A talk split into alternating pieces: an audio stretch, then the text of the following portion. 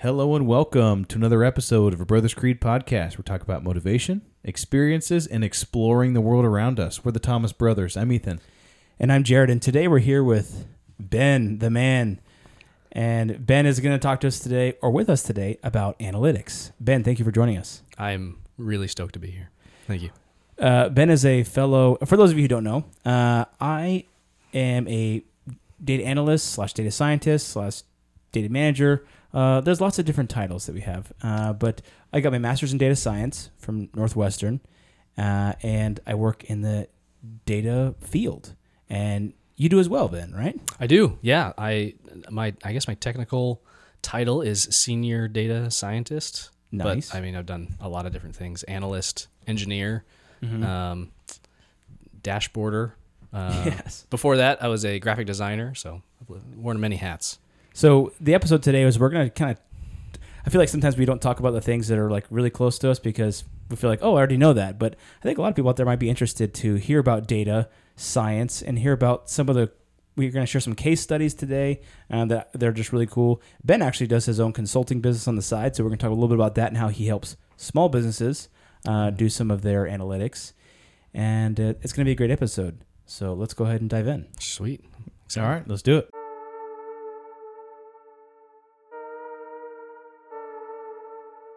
Yeah, I'm thinking I'm back. most valuable commodity I know of is information. And that, my friends, is called integrity. That's called courage. Now that's the stuff leaders should be made of.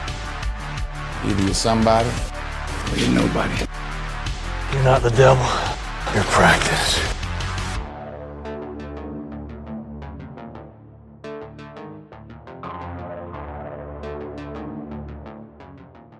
All right, Ben. So I think that one of the first questions folks have is like, you know, what kind of educational background might I need to get into data science? Yeah, that's a good question. Um, I th- there's a lot of things that a data scientist can do. There's kind of a famous picture uh, that people pass around. So it's three. It's a it's a three ring Venn diagram, and uh, one of them is kind of hacker skills, developer skills. Another one is um, like a uh, I guess you could say business savvy skills, and then the other one is like statistics skills. You put all of those three together, the intersection between both all three of them is a data scientist. Yeah. So you probably have seen them and, you, and seen that go around. Um, and people have, you know, data sci- scientists have, you know, a varying degree of those skills, and they usually come from one of those angles. Yep. Um, I came from the more of a, a developer um, skill and kind of learned more of the statistics um, as I've gone on. Interesting. Yeah. So my, my background, I guess, was a little bit more. I started out in the kind of the finance realm, Yeah. and then I noticed like early in my career that nobody know how to use Excel, and I did. So I was like, okay, well, I can build all this crazy cool stuff that no one knows how to do, and solve lots of problems, especially right after my career, earlier in my career when it was kind of a younger company. Uh, so that was a really cool thing that I was like, lots of people don't have the skill set, and I was in the finance realm, uh, and I kind of realized that I had a knack for, you know, automating things and and doing just like writing macros and stuff. Then I was like, okay, well now I think I might want to transition more into this. One reason why I transitioned out of investing into data science is because I actually like investing. And when you work for Goldman Sachs, like I worked for Goldman, I worked for other funds, other places, and I couldn't actually invest any of my own money in the market because of all these restrictions that I had. Oh, Because I had insider knowledge of who was, you know, buying stuff. I gotcha. And so they didn't allow me. I mean, I remember one time I tried to buy a gold or an oil ETF, mm-hmm. and it took. I had to reach out to my managing director at Goldman Sachs and ask them if I could buy this, and then I had to wait six months, and then I had to bug them again if I wanted to sell it. Oh gosh. And I was like, yeah, this is not really conducive to trading. So I actually had to leave the industry to actually be able to trade. so, is that, so everybody in the industry is like that, right? Everybody who all Pretty your much. all your peers and coworkers, they weren't able to do any type of personal investing. No, uh, very limited, or or they could just buy and hold. Essentially, they couldn't do, or even single stocks. They couldn't buy single stocks unless it was, it was very limited. Uh, the closer you are to the to that financial advising, Yeah. uh, the more restricted you are. So it's actually kind of sucks because you're like, oh, I love this industry. I want to get into trading, and then you get into it, and you're like, wow, can't hardly do anything in my personal portfolio now. Somebody else's money, Yeah, not as fun. So that's when you just buy a bunch of crypto. exactly, and that's why you get into crypto because they can't regulate that. that Yeah. And so that's I did I definitely did that. Uh, Did, did that work out? uh, TBD. I got you. Okay, that's fair. That's fair. Next episode, everybody. Get, Call me. Stay Call me. In, tuned. call me in six years. Yeah, and that's episode 204, I think. I'm going to announce my retirement, uh, making millions of dollars in crypto. that's perfect. Uh, so yeah, so I think you're right. I think it starts with kind of an interest in data. Uh, uh, there's so many different avenues, like you talked about. There's being a business analyst.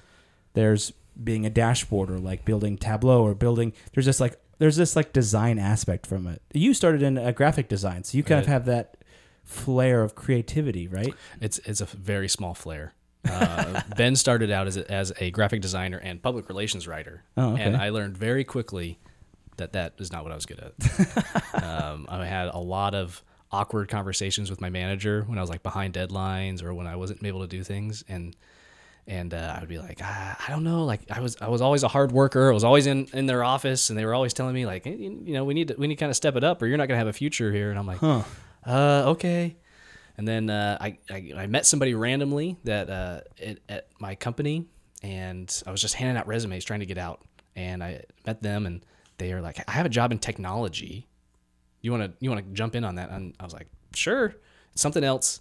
I think I like technology. My dad's been technology, and jumped in, and man, I haven't looked back since. Like that's the way my brain is wired. I realized. That's And awesome. It took me a while, but I got there. Well, I think one thing with with data as well is that it it it is so widely applicable to so many different things that it's uh I mean it can be applied to anything from kind of the you know the the the financial financial or investing world or I'm, I'm currently reading the book um, Atomic Habits and, and one part of it talks about um, kind of when when um, lean production became really popular. And so they're talking about how with um, this was like in the 80s, late 70s and 80s, the uh, Japanese were making these televisions, and they would measure everything. And so they would have, you know, the person that were was sitting at the desk putting together these uh, TVs i- i- in the the the facility, and they would say, okay, well, if they if they turn their chair, you know, 90 degrees to grab this tool that was. Uh, you know three feet away from their thing could it be more efficient if they were only you know two feet away from the specific tool? Or what tools did they use more than other tools? And they just like basically used all of this this date collected all of this data to be able to say okay i mean it kind of goes in a little bit to this design thing. How can we redefine our how can we take this data and redefine the space to say you know this is the most effective way of completing something or doing something. And then an interesting t- statistic is it was like um after six months, uh, the American televisions, American built televisions to Japanese built televisions, after six months, it was like you were seventy five percent more likely to have to have your uh, television serviced if you were bought an American television than a Japanese television, just because it was they used the data right to improve how they were completing a task Right. uh, which is kind of outside of what you think of. Well, I'm- I mean, I don't know if they were using Excel or whatever. I don't even know if Excel existed then, but they were using some sort of analytical tool to, to find out the most efficient way to do it. That's for sure. Probably not if it was that early. No, 80s probably not. Yeah. No. No, and it's it's uh it's funny you say that. So I, I guess, I, people always ask me growing up like what I wanted to be, and uh, I didn't know. I knew in the back of my head. This is and this is kind of the punchline for the listeners. Like this will get to my creed too. Will, we'll, we'll touch on it. But I I knew that I wanted to help a lot of people, and I wanted a skill that would help a lot of people. So I thought for sure I was going to go into some type of disaster relief. That I was going to go and like to people who like natural disasters just hit. I was going to go have a set of skills I could go and apply and help anybody in in a situation. Uh, that did not pan out. I did not do that. Um, but I slowly learned, and before I got my master's in data science, that it's data science, like you had said, Ethan, that it can apply to anybody, and everybody has data, and that's also kind of what I have to t- I try to talk about in my personal business. You have data, and it will help you do tons of things. Let's find out. Oh yeah, like ha- ha- half these, almost every single social media company now they make money off their data, Right. not off of anything advertising or anything else. In fact, I have a case study about uh, one company about UPS specifically and the amazing way that they use data. Uh, they said it's as valuable as the the, the package business. Uh, Oh, and so it, it's really it's really cool. Uh, I, I think another aspect of you know, like you said, mentioned data scientists. Really, I, I feel like you have to be kind of a jack of many trades. Uh, like for the past, you know, six months in my job, I feel like I've been only a data engineer, uh, and then more like a business consultant. Yeah. Uh, whereas I haven't done any statistical analysis recently, but you know, you got to build up from somewhere when you're in like a place where it's really gray, you know, and so I think that's part of uh, having a being like a Swiss Army knife. You know, you have you can use SQL, you can use Python, you can you know how to use the statistical packages, uh, you can use Tableau, you can use these different uh, visualizing softwares, and that's really what my master's degree taught me Yeah. is that I can learn anything, and that if I don't know it, I can look it up. right. And you know how to do it. Yeah. And uh, you get to the base level. You're not relying on some type of application Yeah. or anything because you have this core set of skills and uh, you can apply it. It's, it's really. Yeah, now, it's tell, tell, tell us about your master's degree. What do you feel like you learned from that? Yeah. Uh, so I I learned that becoming a data scientist is kind of like Batman, right? so you Batman's got his cargo belt and always and every every tool is different for a different thing, and that's what you learn in the the master's program. You learn a bunch of different types of tools, and you can in a master's, you know, it's, uh, they they have some core topics you talk about. You definitely learn a lot about some statistical models, and everybody has to take core statistical models that you understand. Um, but they they can teach you basics of this is how you approach a problem, and this is the way that you would try to solve it. I had my one teacher. I always remember what he talks about and what he said. He said that if you can define a question to be a yes or no, computers can say and solve yes or no questions very easily. It's your job to distill the question down and to feed it in the right way to the machine. But if you can feed it in a yes or no way, the machine will be able to tell you yes or no really easily. And uh, that's I think that's one of the skills that, it, that the school taught us is that okay, yes, there's like technical skills of how to form the data and how to mesh it all together, but it's thinking through and saying, okay, we have like all these skills. Like we could use different types of regression, we could use these things, decision trees, we could use all these different algorithms, but what's the real problem we're trying to solve, and how can we get it to the machine to make it understand? Yeah, yeah, I love that. That's uh, that's the future. You know, well, Yeah. nowadays with ChatGPT, you just uh, say, "Hey, what is what is the answer?" It'll tell you what the answer. It doesn't need to be right. yes or no. no, no, no. But you know, you've seen you've seen a lot of people. They the more specific they they ask, the more refined you get back. Yeah, and, exactly. Uh, so I think it's you know I I love the fact we were we were talking about today at, work. All the data scientists chat. Um, we were we were talking about chat ChatGPT and the opportunities there, and um, it's they're so it's I think the the skills are going to be can you think strategically and and think organically enough to say this is the result that I want to get we don't have to worry about the how anymore, but it's the it's the it's the what. Yeah, exactly. I like that. Well, let- let's talk about. I think I think one thing that would be interesting to share with maybe non-technical audiences. And sometimes people listen and they're like, "Well, you know, what is data actually? You know, give us some actual uh, numbers or, or some actual case studies." So uh, I know that you have maybe a case study in mind or, or just an example in mind. And I had this one about UPS. I wanted to share some uh, some information about that, but uh, let, let's maybe here's your yours first on So, um, so in in 2006, and I'm gonna I'm gonna forget the name of the hurricane, right? But we're, we're gonna call her Irene. I think that's wrong, and there's gonna be listeners. I'm sure they're gonna be like, "Hey, this is wrong," and I'll be like, "Yes, I'm sorry." um, so, but for the sake of argument, for the sake of the, the podcast, we'll say it's Hurricane Irene, 2006. Uh, where were you guys in 2006? You remember? graduating high school. Graduating high school. Yeah, I was in high school. Still in high school. I was in, in and that was is South Carolina high school. North Uh, Carolina. North Carolina. North Carolina. Okay. Charlotte, yeah. So I was in I was in Kansas. That's where I graduated high school.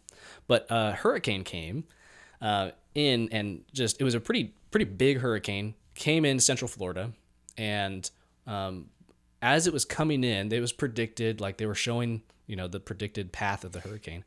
Walmart comes in and says, "Okay, we really want to get things to our WalMarts so our customers can buy all you know these the specific items and specific things they they really need.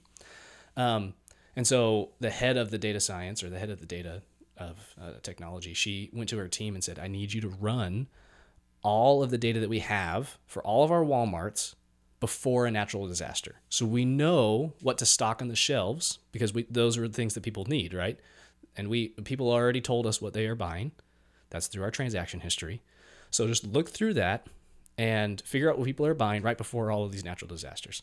So that's a pretty easy thing for a data science, data engineering team to do, right? It's it's you know in our case it's probably just filtering, Yeah, Yeah, just doing a filter on Look like, at- what's look at specific- surged. Yeah. right? Yeah, yeah, but look at specific dates and then just pull whatever product surged before those. Yeah, exactly. Yeah, and, and very easy to graph. Like you just you filter, and then you just yeah, exactly. You look at all the products and see what see what's the biggest, big tallest bar, tallest column in that Yeah. bar chart, right? Milk, bread, eggs. Is that was your so that was Gasoline. I was gonna guess. So is it gas, milk, bread, eggs, Is Water. Is that, what it was? Probably. Water. I would say water, like generators, batteries, you know, propane. If I know some of them have propane, stuff like that. Beer. Beer. Beer was number two. that was, that was right. You're, yeah. So beer was number two. Um, number one was you. You guys didn't. Do you want to keep guessing? you have not said it yet. Never uh, at Walmart. Well, at Walmart. Yeah. Uh, bagel bites, You're getting closer. snack food. Yes, strawberry Pop Tarts. no way. Strawberry Pop Tarts was the number one item people were buying before these natural disaster hurricanes and all of these Walmarts. And so they saw that and they said, let's flood the shelves, make sure we have enough strawberry Pop Tarts for it. And that's solving a problem, right? Of course, you'd think people would need like, I don't know, like some type of galoshes or, you know, something like generators. But no, people want strawberry Pop Tarts. So you give the people what they want. They had the other things on hand too, I'm sure. But that's a that's a that's a simple way of saying of showing how powerful data is and how it can show you the right answer when you have probably no idea. They probably made a killing on it too. Oh man, yeah. Whoever makes Pop Tarts was probably uh, really excited. Pop Tart Bonanza of 2006. That's General, it. General Yeah. Mills. General- Oh, General. Thank you. Yeah. So General Yeah. Mills was Yeah, that was. Uh, I I did uh, inventory management for um, a retail company, Okay. uh, a retail store uh, that had like eight thousand stores around the United States, and uh, that was my area that I managed inventory for was the cookie cracker section. Ethan was the Pop Tart uh, man. and and anything from uh, from cinnamon toast crunch to Oreos to yeah to Vienna sausages, and uh, so everybody knocks, everybody knocks Vienna sausages. I think they're good. I think they're good too. that's. Uh, Do you get any free samples? Uh, yeah, actually, I gained like thirty pounds. That's awesome. Congratulations. just sitting there, we had a we had a drawer. So you know, yeah, the suppliers would just send us like boxes and boxes of samples, and so we had this massive filing cabinet that you know they have like the drawers that like a person could like crawl out like lay in, and uh, one of those drawers was just full of anything from like beef jerky to Oreos to I mean anything you can imagine, chips and this and that and the other, and so yeah, it was bad. So all these all these places, all these new places are like, hey, we're hip. You know, we have snacks. Yours is like we have a Vienna sausages, Yeah, and yours yeah. you can lay in. It was funny because it was awesome. funny because I I was trying to build relationships across the organization, and so I would uh, I would go and I would uh, sit with the transportation team, and I would you know do a whole kind of a, a, a day shadowing the transportation team, or I'd go sit with kind of our global sourcing team or whatever else. And anytime I would go anywhere, I would always bring like a bunch of uh, things out of that drawer. And just be like, oh hey, cup you know, bearing yeah, gifts, Make yeah. friends fast Everybody food. freaking loved it when I came awesome. around. yeah. Hey, Ethan. Ethan's back. Yeah, exactly. Yeah, That's but awesome. there was, I mean, there was other people that were in, in, in kind of the food area too that did similar to to that, but it was fun. That's awesome. So I want to talk about this UPS thing. So Yeah. they have this uh, this system called Orion, which is their on-road integrated optimization and navigation system. So they recently built this into in 2012 uh, to make their deliveries more efficient. Uh, but like they have an incredible amount of data. They track literally almost every single little thing in these trucks because they want to be so incredibly efficient. And I'll give you some numbers here to kind of explain that. I mean, they've even won awards. They've been uh, they were recognized by the International Data Corporation as the best in future operations Wow. uh, for their driving program. So just some of the stuff that they track. I mean, they track. Uh, they have computer like sensors all over the truck. Uh, they track every single little thing. They obviously track your packages and all that kind of stuff. Uh, the the thing that you sign, you know, to, to your package with. I mean, Yeah. it's all electronic now. That tracks a lot of us that used to do that on paper. So that's just like one efficiency. They track seatbelt buckles. Uh, Oh. they track your door uh, if it's opened or closed, how long is what it is. They actually found that opening and closing the door was wasting a lot of time. Oh. Uh, just to give you a stat here, just one minute per driver per day over the course of a year adds up to fourteen point five million dollars. Holy cow. So if they can shave off one minute, then that's they save that much money. Wow. And so that's why all the drive around with their doors open That makes sense. because they don't want to have to be opening and closing their door. I thought it was just for air conditioning. I thought they were cheap. Well, the, the vehicles don't even have air conditioning in them. Okay, so it is for air So they cut too. down on that too. Oh, wow. Don't they don't they track like all the way down to like the the people's steps? Yeah, I heard that. Uh, I'm not. Sure, I haven't didn't read about steps, uh, but they do track a ton of other stuff like the ignition. Uh, they track uh, the idles. Uh, they said that one minute of idle per driver per day is worth five hundred thousand dollars of fuel at the end of the year. So that's why they turn their vehicles off every single time they get out of the car. And Wow. I mean, the, the the whole truck has sensors all over it, and Yeah. even like parts that say, "Hey, the truck needs to be washed now," or "This part might need to be replaced." So they're trying to run these machines and kind of people as well, just like a well-oiled machine. right. Did it also talk about right hand turns? Yeah, yeah, yeah. So they uh, there's so there's a black box in the back of the truck that kind of uploads all this data when they get back into the the warehouse at the end of the night, right? Okay. Uh, so the data, uh, one of the guys who's over this data thing, his name was Jack Levis uh, or Levis. Uh, he is in charge of the USPS data. He said the data uh, are about as important to us as the packages are. So that gives you an idea Wow. about this level of importance they say on this. So they um, said that they have over 250 million data points that they track. Uh, so some of their different findings are just incredible. So one is that the team figured out how to use sensors in the truck to predict when a part will break. Uh, so they, they're calling this the predictive maintenance. Predictive maintenance, yeah. To just keep their stuff going. Yep. Uh, optimized their routing, and that's where the Orion system comes in. Uh, optimizes all of their, their routes and stuff. Apparently, this system evaluates over 200,000 alternatives ways to run a single route. And Right. one of the things that Ethan just mentioned is that their routes avoid going against the flow of traffic Yeah. because it creates more idle time for the engine. So they only route their all the routes prioritize right turns, so they don't have to turn left. Makes sense. So that you keep, awesome. keep with the flow of traffic. Right. Uh, another one of their stats here is that uh, one mile per day per driver could result in saving of 1.5 million gallons of fuel per year, which equates to 50 million dollars in savings annually. Uh, so that's a lot of I mean one mile, just one mile. And so part of that is like they don't want people like forgetting packages and have, oh I have to go back and you know do this reroute. So they use uh, kind of the computer to help them pack the truck the most efficient way they possibly can, so that no packages are missed, so they don't have to go back to do anything. Uh, they monitor your driving habits. If you're backing up often, uh, they don't want you to back up because Yeah. it's more, more well, it's a liability. You're more likely to hit somebody. Right. Uh, they don't want you to do U-turns uh, and, and other types of behaviors. So they're tracking every single thing you do. They don't want you like speeding up and then stopping. They want you just kind of go at a steady pace because it reduces the amount of gas. Uh, one of the there was an article and the driver's the driver was like, yeah, you know, I do feel kind of like Big Brother's always watching me, but you know, we're they're some of the best paid uh, drivers in the business. I Right. mean, they make like seven. I think I saw something about seventy seven k a year was what they make, and uh, they used to do about uh, ninety deliveries a day before this, and now they do one twenty to one seventy five Wow. deliveries a day. So they are just like incredibly efficient.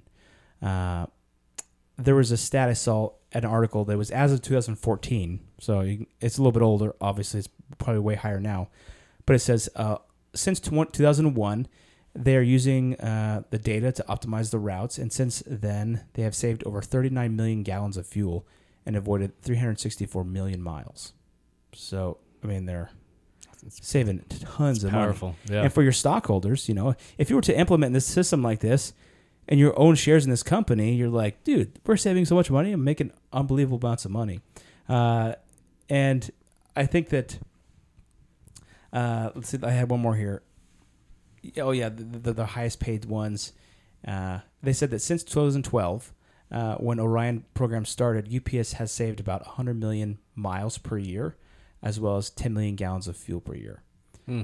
So it's estimated that this program saves them about 100 million to 200 million dollars a year. So some serious dough Yeah. that they're Well, an know, interesting thing is there. So there's like a couple stages to this, right? There's the the identification stage. There's that maybe it could be done better, and there's kind of the the measurement phase of you know putting the sensors on the cars and the, putting the sensors on the trucks and and looking at the routes and everything else, and then it gets you know once it's all the data is collected, and then you kind of bring in right the data scientists to analyze all that data, compile it all together, and use the use that information to create new strategies that work better or that could work better. And then they probably went through tons of testing and they said, okay, we're going to take these 50 trucks and we're going to only make right turns for the next month and see what happens. And then, you know, it, it- it's just, it's, it's a progression an as it goes iterative through. process. Yeah, Yeah. Mm-hmm. Really, really cool how just the, the power of, of data comes into yeah, it's cool. Yeah. Well, we use data everywhere, right? Like, uh, it, if you have, I I have a smartwatch, right, and it it tracks in my steps. Like that's data, and that's information that that's being used. I, th- I the way I kind of distill it is that if information is saved over time, it's data. Like some, you know, we're, we're, if we're tracking it, your likes on social media, that's data. Your uh, if you have any type of uh, you know, home security system, it's tracking data. Now, if you have a smart device or smart kitchen, smart anything, it's tracking it. That's data that's being saved and can be used in any way. And the, the cool thing about it is that it's it's everywhere and available to any company, not just UPS. Yeah, uh, these guys are keeping their their uh, system proprietary, a little close to the vest, obviously, because it's saving them tons of money. Uh, but you're right. I mean, like, there's data everywhere. One thing, I one interesting thing I think about what happens when we have data everywhere is that you kind of start to micromanage your life a little bit. You know, if you're like, oh my gosh, I only got this many hours of sleep last night, or I only got this many steps today, or my heart rate was up at this time of day, time of night, or you know, I was you know doing this little thing, or or especially with the blood tests nowadays, you can get uh, allergy tests and blood tests done outside of the doctor's office. And you're like, oh, I need to up my you know this vitamin level here, and, and then you're sometimes you have non-educated. Uh, summaries uh, like ideas of what you should do with the data that you have Yeah. because we're so in the weeds on on everything in our lives Right. So maybe that's a little bit of the downside Yeah. Yeah. There's a there's a quote that I like, uh, and I'm going to probably butcher it, but it says it's uh, when um, it's like when when data is measured, performance improves. When data is measured and reported, the rate of improvement increases. yeah. And I've always just kind of really liked that that you can have all the data in the world, but if you're not reporting it or utilizing it, then you know it's not gonna not gonna do you any good. Right. But so so tell us, Ben, a little bit about how have you implemented data into your life? I know you uh, uh, you do some consulting on the side. Tell us a little bit about that. Yeah, so I uh, so I remember it was my first my first class I took in uh, for my data science program. Um, it was very high level. It was supposed to be like the overall the entire course and the entire course study of your master's program. This is kind of a flavor of what you're going to do, and I think the use case was. Uh, somebody from the military is just coming home and they have these certain requirements for college education. Here's some data on colleges. Recommend them the best one. Um, and I started to realize that uh, all these things in my life have come together, right? So earlier, before I came a data, like anything of the data, I knew I always wanted to help a lot of people, and I knew slowly that data was kind of the answer. And then I was starting to learn that there were tools available. Like I, I think before to analyze data, there were these tools that were kind of behind locked doors. Um, oh, so yeah, so uh, tools behind locked doors. So they, you know, you had to buy these really sophisticated applications that were ex- so expensive. Um, but they would they started teaching us tools, you know, like like Python or like SQL that were available to anybody. Um, so I started to say, oh, you know, everybody has some sort of data, and really the the only blocker for somebody to start having savings equitable to what UPS has is not so much like the resources they have in terms of data because data is really cheap. It's cheap to save information. It's cheap to save data. The lack of, of resource they have is somebody to make sense of it. And you know, keeping that in mind, I, I thought, well, there's lots of businesses out there that could really benefit from you you know these insights, right? If if I could go to a company and say I could save you, you know, twenty percent on your income, or make you twenty percent more, or save you twenty percent of time, you know, that's a, that's a big deal to them, especially like a small medium sized business who, you know, maybe they have a little bit of breathing room. They're working not so much, you know, in the business or on the business the entire time or in the business. They have a little bit of breathing room, but they don't have the the funds to have this giant analytical arm and analytical department like UPS has or these bigger companies. Um, there's opportunities out there, and it's not too expensive for them. So that's that's kind of how I got started um, doing that, and um, it's been really nice. Well, and that kind of makes sense. I mean, if you go to a company and you say, "Hey, I can save you if you pay me a thousand dollars a month, I can save you five thousand dollars a month." Right.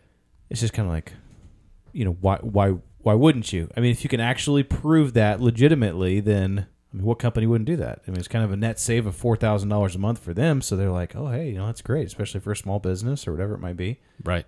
Well, there's a there's a stat I like to share. It's um they said if if you can harness your data 15% more than you already are, for a Fortune 500 company, you can make uh five hundred thousand dollars. Just just just maybe like 10% more harnessing your data. Now imagine if you're like a Fortune 2000 company or Fortune 1000 company, right? Like that's these small medium sized businesses. That's still maybe like five thousand dollars or an extra, you know, fifty thousand dollars for them, and that's just by harnessing their data, just ten percent more than what they already are. And that all that could be is looking at their data more and maybe maybe making one more key indicator and saying, I'm going to track that a little bit more. That could be fifty thousand dollars for them in their pocket by the end of the year.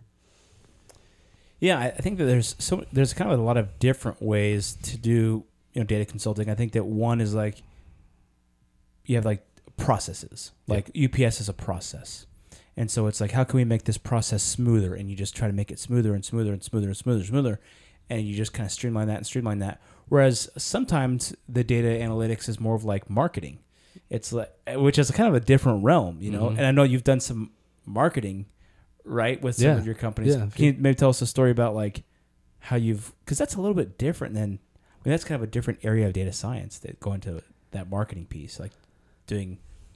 I explain. I know you've done one with someone recently, so can you talk about that? Maybe that story. Sure. Yeah. So, um, so, so I have a friend Ken. Uh, he owns a escape room, and uh, he was he he he- he's very technology forward. So when I was talking to him, he's like, "Why don't you look at my data?" And I said, "Okay, well, you know, we can't just look at the data. What's a what's a problem that you have?" And so he said, "Well, I'm I'm marketing a lot of different places, and I don't know what's bringing in the money, right?" So I think that happens to a lot of people. They send out commercials or they send out different advertisements. Maybe it's through ads in papers, and, and that's what he was doing.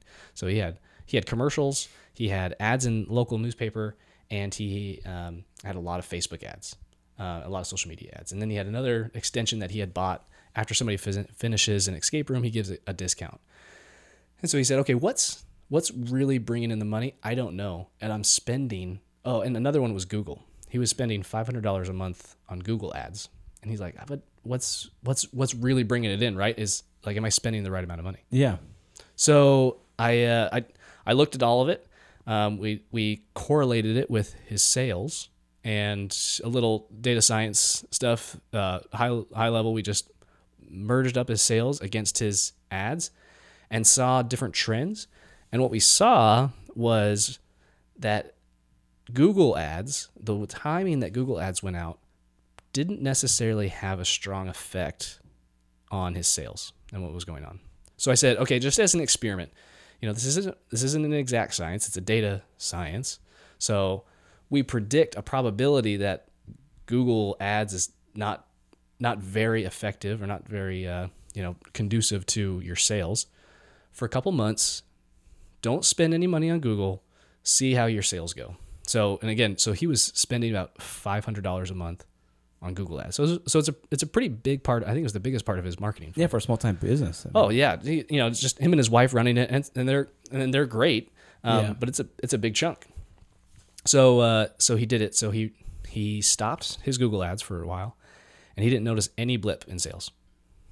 And uh, so so I so he kept that going and said, okay, well I'm gonna I'm gonna adjust. I'm gonna do a little bit more with Google, but I'm not gonna do as much as I was anymore. And it saved him. I mean, five hundred dollars a month. Nice. Twelve months. Like Yeah. that's that's a pretty good chunk of change. Well, what's kind of cool too is that if you mashed that up with uh, like his Facebook ads or something like that, or his newspaper ads, and you did see a significant tick after one of the after he ran one of those ads, and you could say, okay, we'll take two hundred dollars out of that five hundred budget, now throw it on Facebook ads or throw it on the newspaper ad, and increase that budget, and then see if you have an even larger tick after that. Right. Uh, which is cool how that works out. Yeah. Yeah, there's and that's the thing with with data. There's a lot of opportunities as you're going towards the the solution that you're trying to solve. You find a lot of cool things along the way. So you know, we were trying to find out what's the least expensive, and you were and you just found it like what's what's the most conducive. Let's spend more money on that. So it's great to and also like understanding seasonalities, Yep. high demand seasons. Like I'm sure around like the Christmas holiday that maybe they get a lot of people in town visiting family and they're like, hey, let's go do something fun. Mm-hmm. Let's go to an escape room, you know? So it's like being able to predict when you have a high season versus a low season and not just off of like gut, you know? Yeah. I mean, essentially, I just, this just came to my mind, but I want to get your thoughts.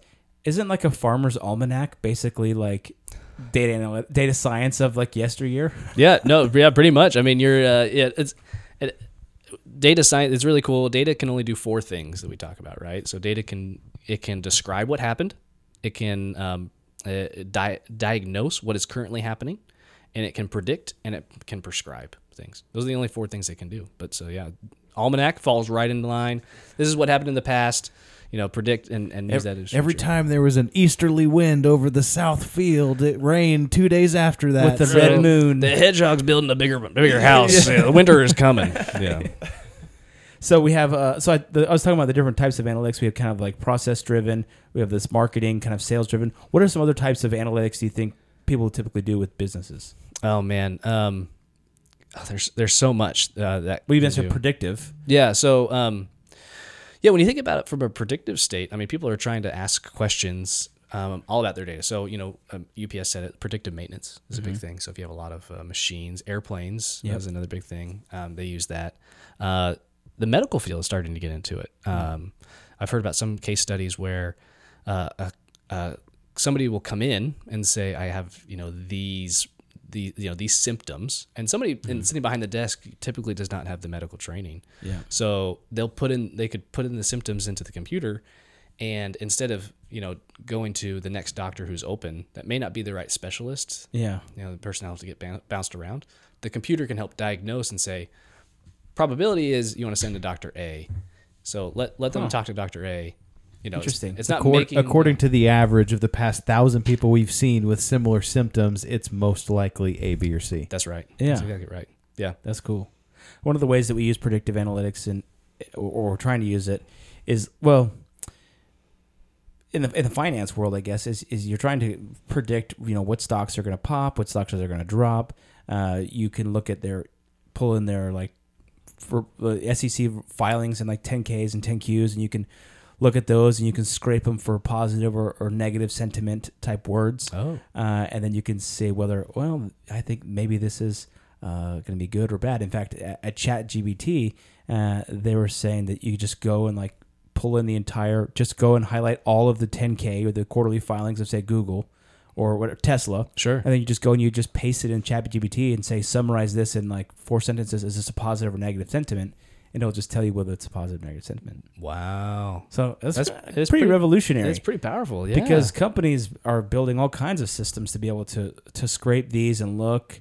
Uh, you know, whenever the Fed comes out with their minutes, uh, their meeting minutes, Right. everybody's always scouring, looking for the tiniest words of you know bearish or bullish. You know, and Right. so th- sometimes having a computer do that, you automatically make a trade, and then hey, you're, you're maybe 0.0001 seconds ahead of the market. That's why in the New York Stock Exchange, Yeah. you have these companies that are as close as they could possibly get to the stock exchange. Okay. because the internet out of these stock exchanges is 0.0001 seconds faster Really? than it is of someone who's further away from the stock exchange, and so they that. can make quicker trades. So that is an advantage. There's a a, a book called Flash Boys. Okay. It's about like algorithmic trading Yeah. and how basically you know they're way they- they're way way ahead of any, any normal investor is in the market because they're just they're physically closer and their internet's physically faster and they can make trades way ahead of time. Wow. So you go install some fiber for them. And then And they can take credit, advantage of arbitrage opportunities as well. So, like, say this exchange is trading for you know a dollar, uh, and this exchange over here is trading for ninety eight cents. They can buy up a bunch on this exchange over here ninety eight cents and then sell for a dollar over here. Wow. And so, you know, that with computers is just you know really cool. That's wild. Yeah. Yeah. Uh, I, like I was thinking about another one, uh, kind of like propensity models. Do you ever do anything like that with your work? Um, and, uh, give me a use case. So, like with something that we do is uh, we would say, what is this client's propensity to adopt this other product? Uh, so, what we'll do is, you know, I work with a company that you know works with financial advisors, and we'll say, okay, we have a client that you know has you know a 529 plan, they have a 401k, and they have a trust account. Uh, but other clients like them also have, you know, this cash you know service that we have. Maybe that person would be interested in this cash service. So we'll like do like a uh, you know they have a- maybe a high propensity for cash because Sure. they're similar to others who have in that same cluster uh, who'd have the same products. And so we'll suggest to the advisor, hey, next time you're on the phone, talk to this person about cash, this cash product that we have. Maybe they'll like it. So you're, using like KNN or what are you doing? Yeah, well, so, so, you know, we're doing that, and sometimes we're just looking at. Sometimes we're doing that. Sometimes we're just looking at the very basic of like, does this person have this product? Yes or no. Okay. Uh, if not, let's push it Just- to them yeah, because go they talk- should. yeah. Because they're in a position where they should. They might likely might need it. So Sure. in some cases we could do that, but in some cases we would do kind of clusters Okay. uh, and then propose that. Yeah. Is that kind of comparable to uh, how if you're just if your phone is off but it's on the counter, but you're talking about like baby cribs or you're talking about gym shorts or something like that. Whenever you open your phone, then it's gonna like start uh, giving you ads you. for uh, Possibly, yeah. for, for those things. It's it, the high it- propensity for yeah. baby cribs. yeah, it listens to your conversations or or, or uh, it takes all of your search data and then it gives you suggestions on things that that you know other people have searched similar things to you and also this other thing so we're gonna we're gonna you know show you an ad of this other thing to Right. because you might be at a higher propensity to to click on it or to buy it or whatever Yeah. Yeah. It- yeah. It, it can can and does happen. So yeah. the kind of the last question that I had, and we, we we've kind of talked about this with the the ChatGPT. Basically, ChatGPT, for those of you who don't know, is uh, uh, kind of a an AI or an artificial intelligence type um, program that you can ask questions or that you can give big data sets, and it will compute or give answers to whatever uh, those questions might be. How do you see in in in, in my job we um, have been implementing a lot of like these kind of these bot situations where we'll just you know have someone that'll program a bot to do uh, an, an analytical task and then it'll just run you know three four times a day. How do you see uh, AI kind of changing the future of technology and analytics? This is a this is a big question. I will say that is beyond my pay grade. I will answer it the best I can, but I will note for everybody listening, I am not the the qualified person to answer this. But um, th- there and and uh, again today we were talking about it as, a, as our data science team, um, kind of the opportunities that exist there. Some people are very doom and gloom about it. Like it's it's scary, right? You, you Everybody's going to lose their job because they're going to be replaced by computers. You yeah, you watch it like like the I there was iRobot scenes being passed around from YouTube and like hey, watch this this is gonna happen right, but then other people um, myself included were passing around like Star Trek scenes and saying hey you know like the computer can do a tons of stuff we can replicate food you know it's gonna go that way. Um, what I'm seeing a lot of and uh, you know you can definitely I want to hear your guys' opinions as well is there is a um, an optimism that exists and i think in the end computers will always serve people i don't think computer computers are ever going to be like you know Skynet? I don't need people. I, I yeah, like I, The there's singularity. there's people the- there's people this- are the virus to be to be exterminated. we exterminated. are the cure, Mr. Anderson. so there's this there's that jump that I don't think we're ever gonna get. that I don't think we're ever gonna make. So in the end, I think it's all about helping people, and if we can help people more efficiently, like that's I think that's what's gonna that's that that will always ring true. And so we have things like ChatGPT. We have you know this what UPS is doing. We have all of these things that have really cut out a lot of the the what the middle stuff. And um, you know some some people I was listening to a to an interview. Um, somebody predicted that half of the universities because of ChatGPT are going to go out of business. They're going to go away. And uh, go ahead. Well, I was just gonna say, you know, I, I think it's just gonna change. I don't know if it's gonna particularly replace people, but I think it's just it's gonna change how people work, right? Instead of hiring some, you know, hiring somebody who can write you a bunch of code, you want to hire someone that can ask the right questions or set up the right parameters to an AI type program and say, write me code that does XYZ, and then it'll kick it out. Right. Um, so I think that, that just the the need will change, or maybe how work is done will potentially change. Um, but there will always be a need for someone, like you said, it, it's kind of that relationship to to to harness the or, or, or give the AI a direction. Yeah. Um, and I kind of think that that is going to be the future of of the need that is higher that, that people are going to hire for is the ability to kind of uh, give a direction to specific tools that that that we have. You know, I I, I wouldn't. I wouldn't doubt that in the future, people, you know, in the next 10 years on their resume are going to say, oh, I'm an expert in ChatGPT, right? I Yeah. mean, it's just like, I can utilize it to the top of its ability and not just ask it questions like, how do I make more money? Or, which I've done. But uh, yeah, exactly. I think that some of these things, like nowadays, uh, I think analytics is what they call table stakes. You know, it's almost like if you don't, you think FedEx is, you know, if FedEx didn't do analytics like UPS, you think they'd be in business? No, they'd be out of business. Right. So you have to do these things to even keep pace with your competitors. It's kind of like nowadays, it'd be like if you don't have a website. I mean, it's like if you don't have a website. You know what? What kind of business are you? If you don't have a social media presence, how are you even making money? Sure. And, and like nowadays, it's almost like if you don't have a podcast, like, and that's almost becoming like a, a, a method of like, oh, you have your Instagram account and your own podcast. I mean, most companies have their own podcast now too, Right. because it's becoming table stakes. And so I, I think what's going to happen is that AI and, and these like higher level things are just going to become the new table stakes. I mean, like, but it's just a new technology like everything else. I mean, you think about when the first man created, you know, when it went from rowing boats to using sails. It's like, hey, well, all these people are going to be out of a job, and it's like, yeah, well, they better wise up and learn how to use, you know, rigging and work work these sails. So I think it's going to affect kind of the bottom rung of society that uh, does these kind of minimum wage, especially especially procedural jobs, Like like like like factory yeah, workers and stuff like that. I mean, they've all been replaced by robots at this point for sure. but uh, folks that are kind of striving to increase their you know intellectual ability and something I tell young data scientists all the time, data analysts, data scientists, is I'm like, you know what?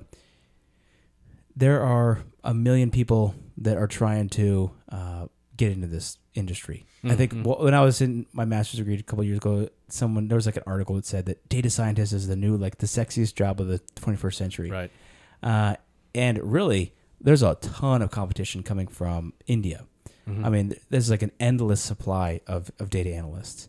And so whenever I, I talk to anybody, I'm like, you know what? What you can do to differentiate, differentiate yourself is just be like a consultant.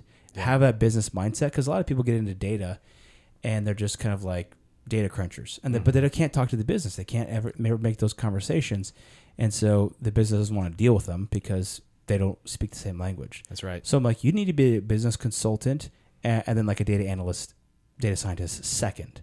Uh, is if you can have that skill set and you can talk to people and you can actually think business wise, uh, then you're going to go far. I'm, I know a lot of data scientists where I'm like, have to tell them every single little thing And I'm like, you're basically like a program yourself. Like I have to program every single little detail of what I want you to do for then you to go do it. Right. And so I'm like, you're not going to go far with that. Right.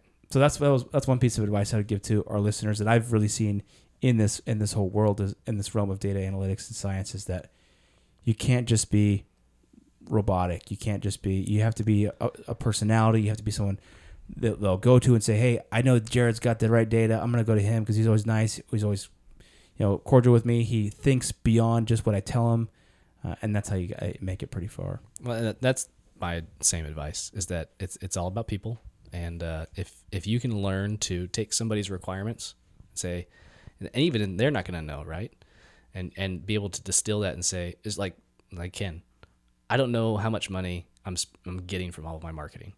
If you are able to take that, do data science stuff with that verse, that that statement that he said, and provide him something of value, there will always be a job for somebody that can solve problems and distill problems that way. So if you're able to take what the business tells you, translate that to your data science stuff, and then translate it back, there's always going to be opportunities for you.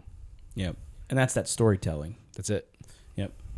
So I want to get a, a, little bit of a personal question, and then we can get into kind of our uh, our creed question that we always ask our our uh, our guests on the on the podcast. So maybe a personal question is the whole purpose of a brother's creed, right? Is to to develop our own personal creeds, to become better, to become better people, husbands, wives, sons, fathers, whatever it might be.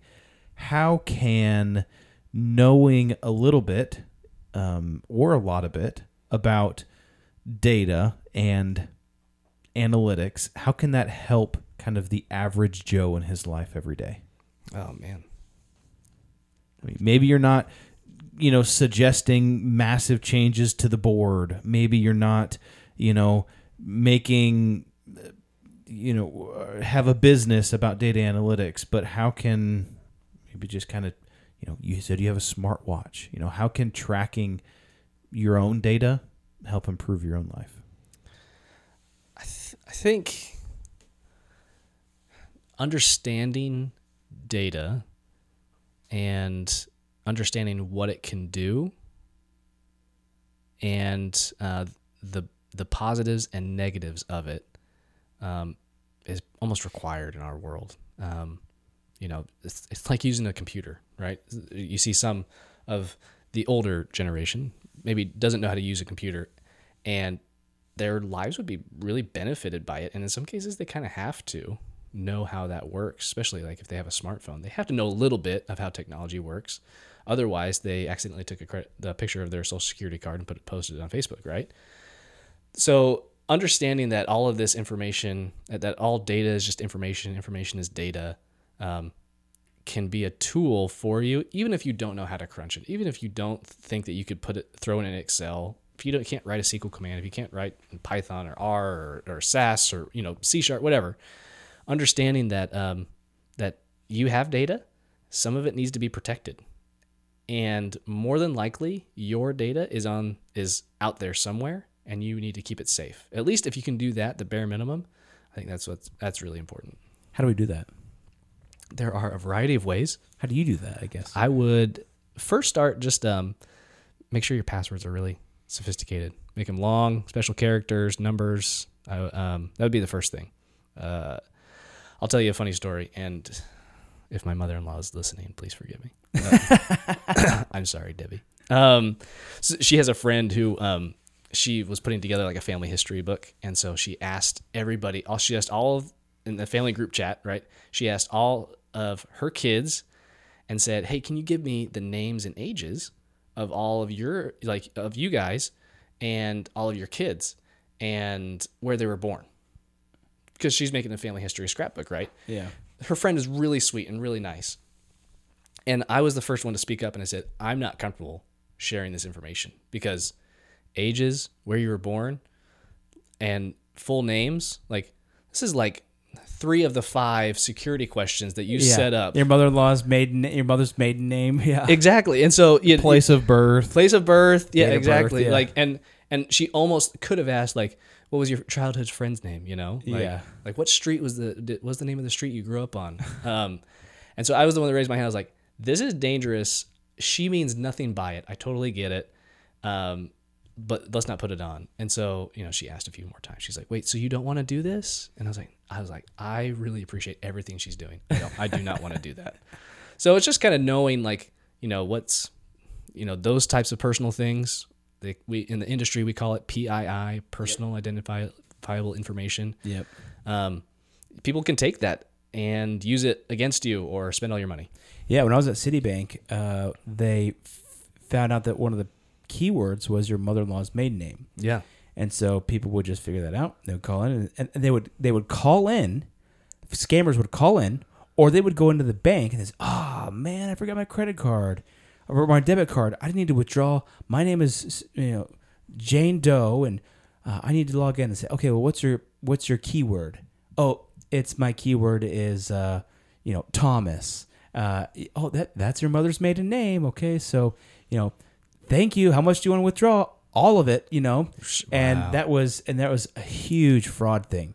And so they'd have people at Citibank scouring the dark web to find out these little scams that people were doing, um, exactly for that. Yeah, and it's uh they're out there. People are out there, and you know, and and there's uh, the the government's putting up regulations. You know, if somebody steals your money, there's a way to get it back and and everything. But if you can just if you can take away that headache by mostly just making sure your password's strong and different for everything. Don't use the same password. Don't use password as your password. Um, One, two, three, four. yeah, one, two, three, four. Uh, you know, make it different and don't make it a saying. If you do make it a saying, add tons of special characters and numbers. Yeah. that's one of the biggest things that you can do. Um, you know, with your own personal data. Hmm. Yeah, I- I think that's you know that's awesome. I, I think that's totally great. Uh, I guess well, let's last question for you. We had here is uh, about your personal creed. Uh, we always ask this question to our guests about you know creed is something uh, of uh, principles or beliefs that help shape or guide your life, and we ask folks to share either a quote or a mantra or, or some type of uh, something that keeps them going to build their creed. So we'd love to hear your piece of your creed. Yeah, so I, I'll I'll share it from a, a professional sense because we talked about kind of my professional life, but um, I have always thought of um, business as service. Um, there's a, a rabbi I like to listen to. His name's uh, Daniel Lapin, so he has, he has a podcast too. But he talks about um, if he, he talks about business is just the way of serving people, and if you serve people enough, they will thank you with green pieces of paper with dead old men's faces on it, right? and that's and that's the transaction of our economy. It's not we're trying to you know take advantage or not, or we're actually trying to like serve somebody, and people are thanking us. Money's not bad. Money's not evil. And so every morning when I pray, I'm a consultant. So mm-hmm. every morning I say my prayers, and it's right right before work, and I always ask and say, "Help me to just serve my clients." It's mm-hmm. it's just service. I'm just serving them. If they like my service, they'll thank me. If they don't, then that's on me. I need to improve. And if I am thinking about them as a way to make money instead of a, somebody to serve, I'm approaching everything wrong. Yep. and uh, it helps me be a whole lot less stressed and it helps me approach every situation much differently. It and i don't treat people as an adversary as a block in order and, and to a goal of getting promoted or getting a certain salary.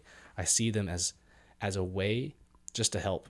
And it is true. I've i've proved that out is that people thank you for Yeah. it. And uh and it makes you do everything better. Makes you understand business requirements because you're seeking just to help somebody mm-hmm. and and on the other way on the other side of it. And it helps you plus whatever you're doing. You give them a little bit extra and a little bit more and they're grateful for it. Yeah. I like that. The if you can add value to someone else through, like you said, service, then yeah, I think the more value that you can add, the more service you are to someone, then the more they'll thank you for your service. right yeah I like that. Yeah, I, I, I agree. I, I've been listening to the book uh, Atlas Shrugged recently, and basically, that's you know that's what it's about. Is it's just like the service that you provide, the value that you provide to the world, is blessing them too, and you're kind of all scratching each other's back, and you know it's not necessarily a bad thing to be making money because that's them showing their appreciation back to you. Uh, that you have created a product that, that is worth their time and worth their money. Right. So, I love that. Thank you for sharing that. Yeah. Thanks. So Ben, I know you got. Uh, where can our listeners find more about you? I know you have a blog that you do. Uh, tell us about Yep. all that. Where, where can they find you? Yep. So two places you probably can find me. Um, I'm most active on LinkedIn. I try to post there regularly every day. Um, that's my new atomic habit that I'm Okay. working There on. you go. Yeah. Thanks. Um, and then uh, I, I'm also you can find me on Between the Data is my company betweenthedata.com, and uh, yeah, so I post I post blogs there. Um, tools, tool sets, free tools are on there. Um, ways to to change your paradigm and look at your data um, is there because uh, my the the tagline of Between the Data is business is a conversation, data is the words. Nice. Love that. Now, do you do uh, consulting for companies all around the U.S. or just locally, or have you done any remote kind of work? Yep, yep. So any anybody, um, the, the cool thing about data is that it's very transferable online. So uh, you know, we if, if we can keep it safe, we can uh, you know look at it. So anybody, you know, if if you're local, we can we can talk, but uh, you know, data is just as easily accessible uh, online. So I, I've helped people, uh, yeah, all over the world, um, and then also you know in my own backyard. Awesome. So, if you have a if you're a small business or something, you mostly work with small businesses, or do you work with any? Small, Large- medium-sized businesses. Yeah, if you have a if you have like a small head count, usually a team of twenty is probably the max that I'm able to, um, to help out with. Just because um, there's a non-compete act I have to Okay. work, work against. Yeah. uh, uh, and for. Um, but uh, but yeah, if you have uh, you know if you have any, but you can always hit me up on LinkedIn if you Yeah. have questions. I'm always you know I can I'm no charge of course. I'm willing to help, and uh, if you need if you need advice for the data science world, I'm, I'd I'd love to help out. And I post things regularly on how to think through cases and how to think through data from a business perspective all the time. So Yeah, I uh, I'm not very active on LinkedIn, but when I am, I always see your posts and I always enjoy them. oh, well, I you. like them as much as I possibly can. I, and I and I see that, and I appreciate I appreciate that. So so, well, thanks for joining us, Ben. It's been great chatting with you. yeah, likewise. And to our listeners, let's build that creed together. All right, let's do it. Thanks, Ben. Thanks, mm-hmm. Ben. Thanks, guys.